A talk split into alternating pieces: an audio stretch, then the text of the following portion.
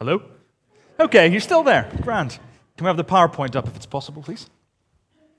We're in chapter 2 of um, 1 Corinthians, and uh, it's interesting. It's an interesting letter for a lot of reasons. Have you ever, um, maybe as a parent or maybe as a, a, an employer or something, have left instructions for someone to do something?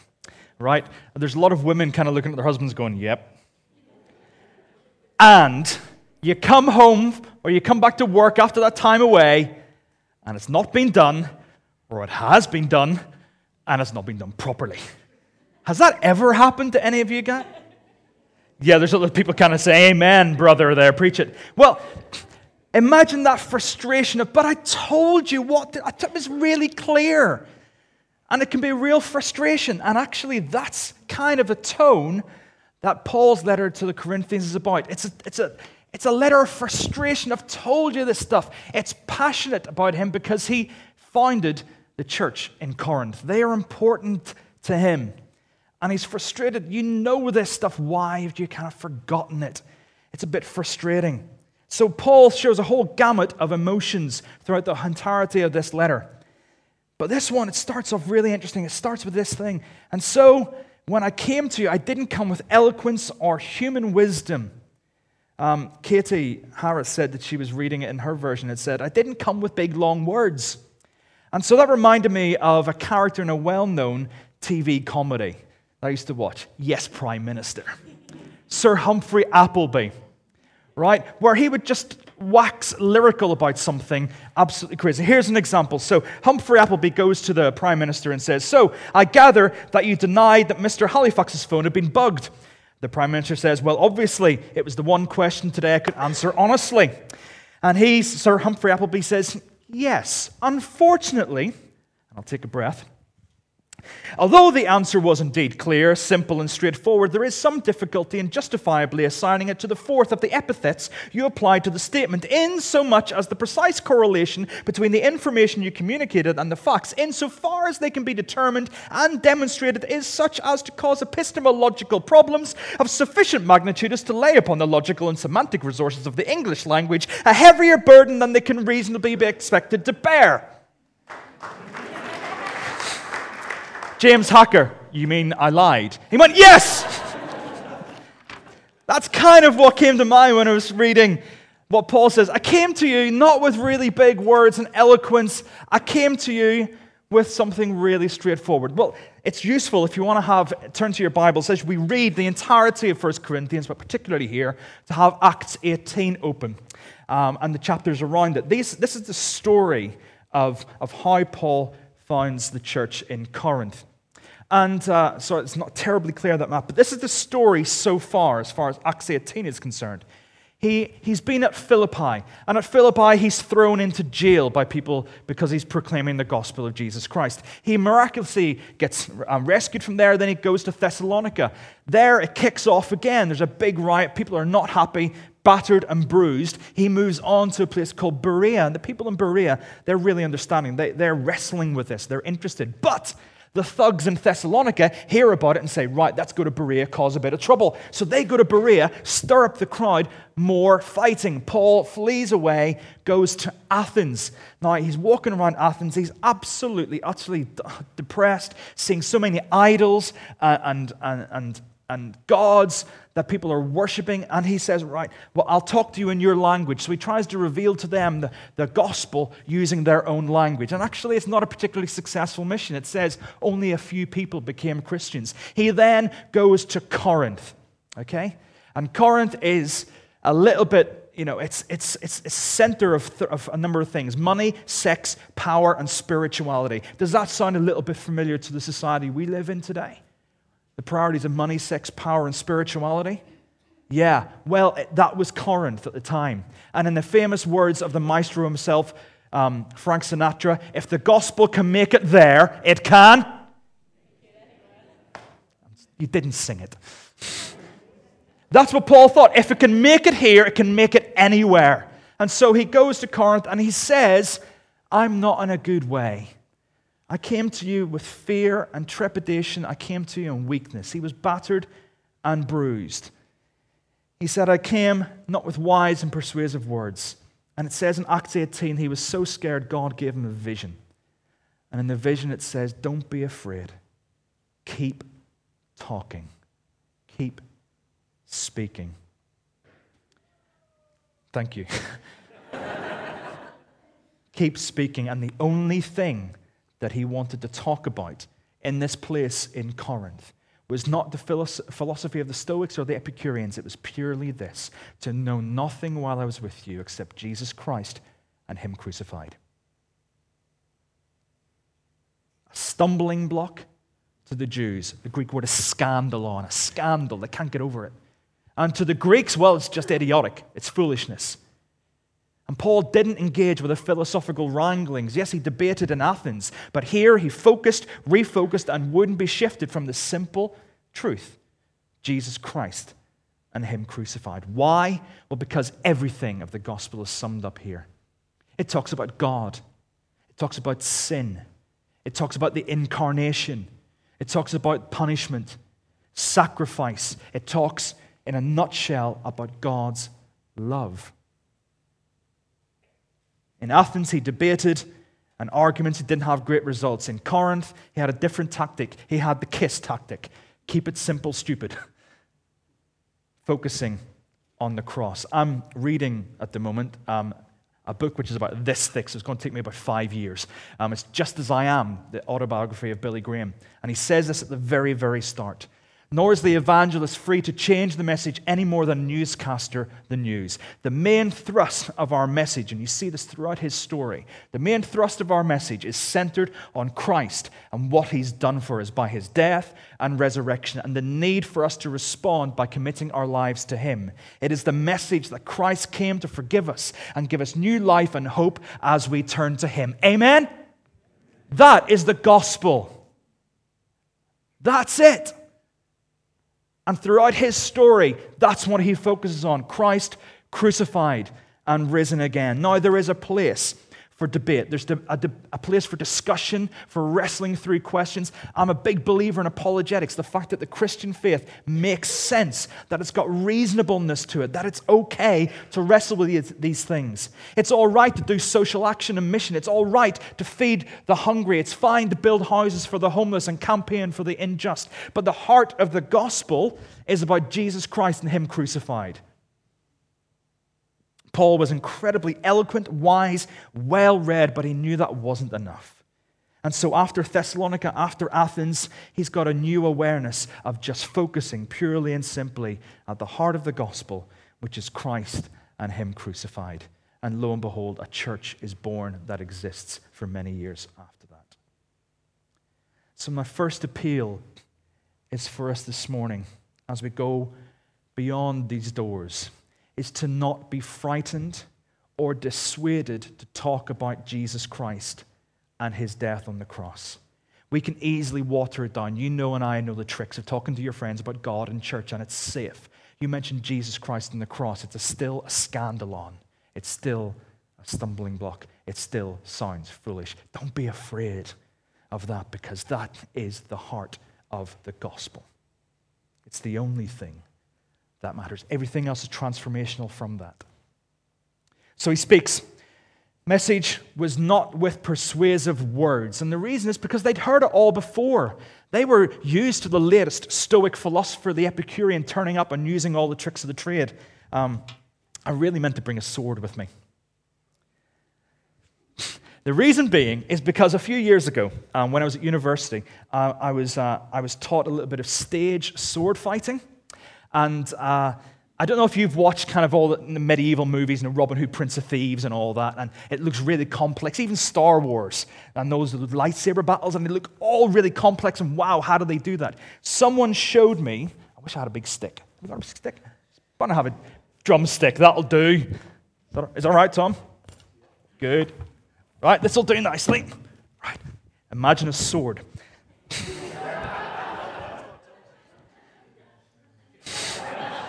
Needs a handle. There are five movements one, two, three, four, and five. I was taught that. Next time I watch Robin Hood, Prince of Thieves, I went, I know how you do that. Every, all these really complex things have been debunked because I saw the tricks of the trade. And now I've ruined every sword fight in Hollywood for you too. Excellent. It's because the tips and the tricks of the trade were used by these people and made all complex and very impressive. And the orators and the speakers of the day used all these tricks of the trade. They knew them, they weren't impressed by them anymore. People felt they'd heard it all before. They knew it. And it's just like today in our what's called postmodern culture. People feel like they've heard it all before. They've been duped before. They've been let down. They've been given empty promises that have not been fulfilled. They've heard it all before. Same as the church in Corinth. And Paul says in verse 4 I didn't come with wise and persuasive words, but, but what? He came with a demonstration of the Spirit's power. He came with a demonstration of the Spirit's power. If you turn again, you might want to, to Acts chapter 18. I'm sure there were probably miracles. I'm sure there were healings, deliverances, and all that, but none of them are mentioned in Acts 18. But one event is Paul is taken by the Jews who are a bit upset about what he's saying and thrown before the Roman proconsul Gallio. And he's going, they've got him set up. He's going to be tried and probably put in prison and all that. And they throw the accusations at him. Paul, it says, was about to speak. And Gallio says, Do you know what? There's nothing to answer. Just throw the case out. Off you go. Coincidence or God incidence? Is that one of those miraculous things that happens, but it just seems so normal that we forget that God is still alive and active? I love the fact that could be one of the things Paul's talking about a demonstration of the Spirit's power, that he gets away scot free without having to say anything in his defense. A demonstration of, God's, of God's power. There's a place for discussion, there's a place for questions. But especially in this culture we live in, people are less concerned about whether it makes sense, and what they're concerned about is whether it works or not. Does homeopathy make sense? I don't know, but does it work? Did it work for you? There was horoscopes thing. I don't know how they work, but did it work for you? That's what people are more interested in. That Christian stuff, does it work for you? People want to know the power of real testimony, real story, real life changing events.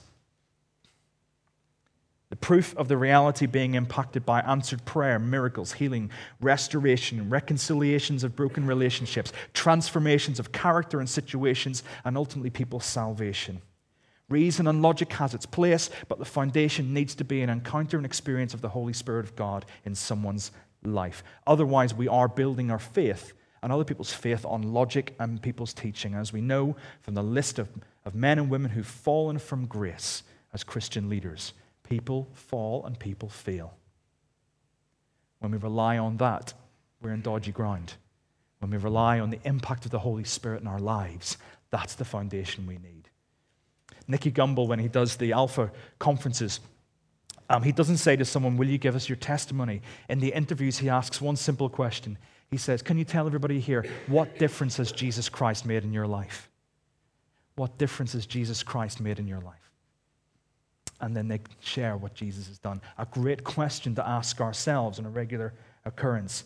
Because we want to, we need to see more demonstrations of the Spirit's power, don't we? I don't know about you, but I want to hear about people being healed, like Mike and Christine shared last week. I don't want to hear just about people um, being prayed for. I want to hear the stories of people being freed from addictions, freed from difficult situations. I want to hear about relationships being reconciled and healed and transformed, and emotional scars re- um, healed and restored. I want to hear about people coming to know Christ. I thank God our church is growing, but I want to see our church grow with people who know Jesus for the first time. Is that what you want as well, or is that just the correct answer? Because it's great having a great fellowship of people who've become Christians. That's wonderful. And the voices of people praising is fab. But I want to see people going, This Jesus, oh, he's brilliant. I've never known him before. I want to hear that. Maybe you do too.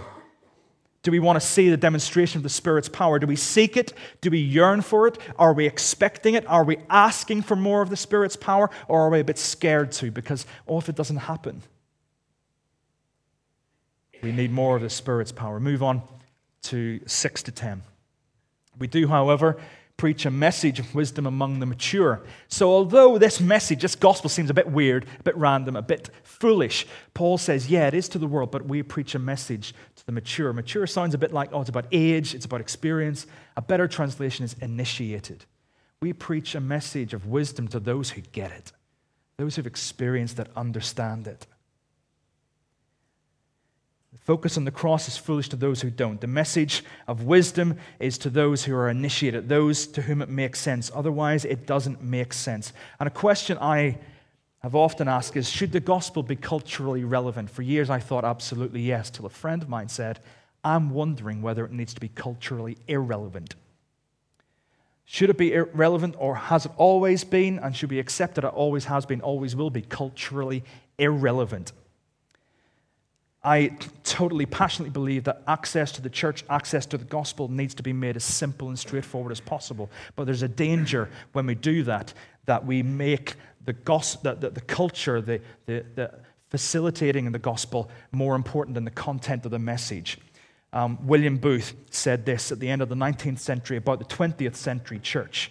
I wonder as you read it, is it true? The chief danger, he's talking about the church in the next century, that confronts the church the coming century will be religion without the Holy Spirit, Christianity without Christ, forgiveness without repentance, salvation without regeneration, politics without God, heaven without hell. Does that describe what's going on out there? Because I think this man was a prophet to say that. And I think part of that has been sometimes we as the church have been so desperate to make the gospel palatable that we've lost the power of the gospel. We've let the culture dictate, almost like the packaging dictates what you buy. Because we live in a, in a time, it's a really fancy word, it's called postmodernism. Um, I'm not going to go into deep details here, okay? Because I'm, I'm going to tell you really simply. There's the pre modern era, which is like, God put it there, it's always been there, finish, full stop, get with it, okay? That's the pre modern era, okay? Then the Enlightenment happened, and people went, oh, science. Science proves everything. Onwards and upwards, inevitable progress. That's the way to go. Ha ha. Then people went, well, we've been let down by science. We've been let down by facts. Let's go do the postmodern thing, which is basically summed up by, I don't know. okay? That's postmodernism, and it is bombarded by lots of isms. These are the, some of the isms that we are surrounded by today. Maybe not you personally, but our society is driven by consumerism, narcissism, materialism, hedonism, pluralism and relativism, kind of the same, different words, skepticism and humanism. There's the love of the use of stuff. There's the love of ourselves. There's the love of money and being able to purchase things. There's the love of pleasure and experience at all costs. There's the love of the fact that we're all going in the same path. Every truth is the same. Mine's true, yours true, which is actually epistemology just can't be true. A true is a true. So my truth and your truth, if they're different, they have, they're, one's wrong, one's right. You know what I mean? Okay. But it is today in our multicultural society. Pluralism and relativism is rife. Skepticism, I doubt the big story. I doubt the authorities who tell us these things. I question, I query, I don't accept. And humanism, we can all sort it out ourselves. Thank you very much. Is that our world? That's the world that we live in. Isms. There's loads more. And I, have used this illustration in the midst of that before thermostats and thermometers. Are we as the church thermometers that just reflect the conditions of the world around us and go up and down depending on what's out there? Or are we called to be thermostats that are set to a temperature and influence the world around us? In attempts to ensure the gospel is accessible, we need to remain prophetically distinctive. So I would say the gospel needs to be culturally relevant in its accessibility, but it also needs to be culturally distinctive in order to make a difference. That's why it doesn't make sense. That's why it doesn't fit with the isms of the age. And to understand this, we need to go back to Genesis 11, the Tower of Babel, where people were building a tower up to heaven, and it's a symbol of humanity striving to reach the level of God. And the thing is, the reason why the gospel doesn't really fit in any ism, first century Corinth, 21st century Skipton, is this. The basic premise of many philosophies, many ideologies, and theologies is how we can get to God or how we can get to Godness or Godness level of control.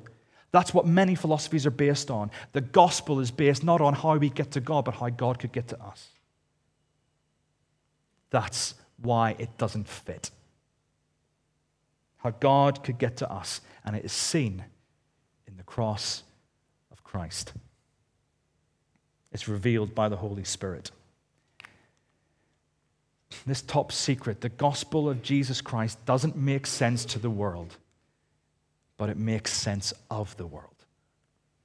It makes sense of the world.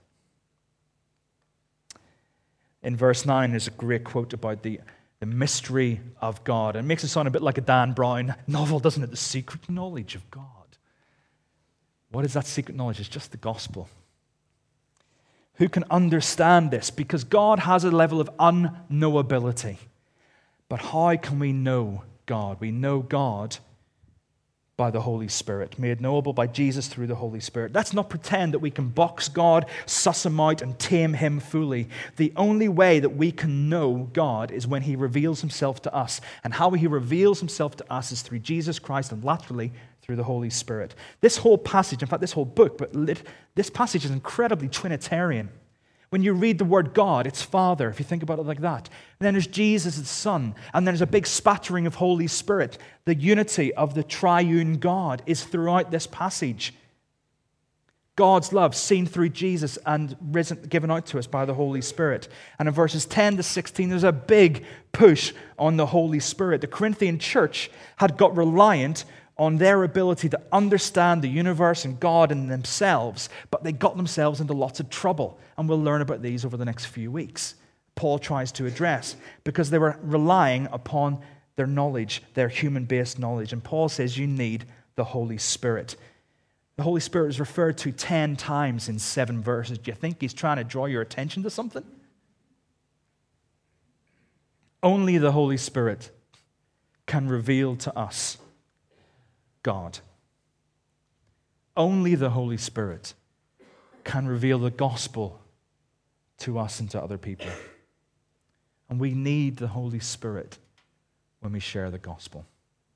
Perhaps you were a fervent young Christian once who wanted to share the good news because that's what you were told to do. And you were sharing the four spiritual laws or whatever picture and you're kind of inside going, I hope I get this right because if I get this wrong, this person's going to be damned for eternity. It's a bit of pressure, isn't it? I don't know if you felt that. I certainly felt it. If I get this wrong, this person, I'm going to let them down. I'll let God down. What pressure? It's not our job, it's the Holy Spirit's job. Paul goes on in a little bit to refer to um, the jobs within the church that Apollos and he did. And we're, we're trying to do a little bit of gardening and planting of stuff. And so I'm learning a lot. And you have to, someone has to sort the soil out to make sure it's usable. And then another person maybe plants a seed.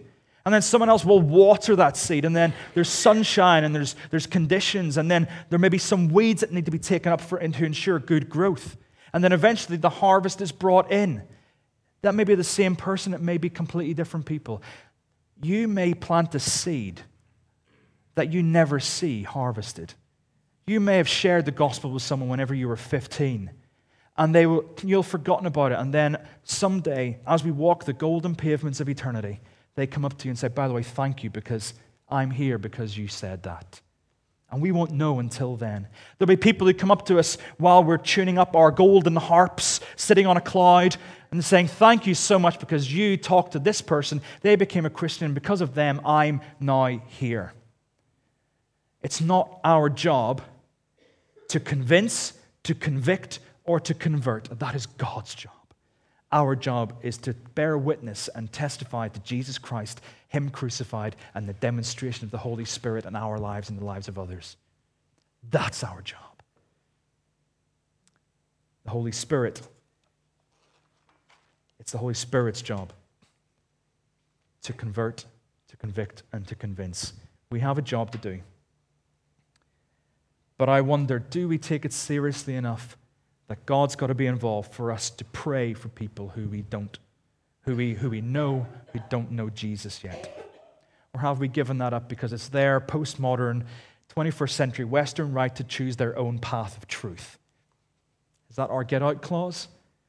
Or have we got a responsibility to share Jesus Christ and Him crucified and pray for the movement of the Holy Spirit? We're told in Scripture that the Spirit of the age has blinded people's eyes. Do we wrestle in prayer over the souls of our friends, our family, our neighbors, our colleagues who are unknown in the kingdom because they don't know Jesus? When was the last time you prayed for someone by name specifically to come to know the Lord Jesus Christ and wrestled with it for a period of time and prayed someone into the kingdom? One of the most influential leaders of the Christian church in the early 300s, Augustine, was a complete reprobate. His mother prayed and prayed and prayed and prayed. He eventually became one of the most significant voices to theology in the church. And he says, It was my mum, Monica, prayed and prayed and prayed. These are spiritual truths understood by spiritual people. We need the Holy Spirit in the coming to know Jesus and in the continuing growing. We need the Holy Spirit when we read the scripture to be inspired of what it means. We need the scripture to be able to know that what we're experiencing is the Holy Spirit. We need both. But my goodness, my friends, don't we really need another fresh outpouring of the Holy Spirit? For healing and restoration personally, to our friends, our families, our colleagues who are struggling with this, that, or the other thing, the broken relationships, the damaged lives caused by sin and selfishness. Don't we need God's Spirit to move in a demonstration way? It starts with the proclamation of Jesus Christ and Him crucified. So we've had a couple of challenges this morning. They take away. Not to be frightened, to focus on Jesus Christ and Him crucified. Not to be frightened of it. To know that it doesn't depend on clever words, but it depends on the outpouring of the Holy Spirit and the demonstration of His power. To be content to know that that gospel will not sit easily with the spirit of the age. You will face opposition. You'll face people going, You're talking the biggest load of nonsense. It doesn't make sense. Don't be surprised. It doesn't unless the Holy Spirit's involved and that the Holy Spirit is what we need to reveal to us who God is, both as Christians and those who don't yet know the Lord. Amen? I'm going to call the band up and we're going to pray together.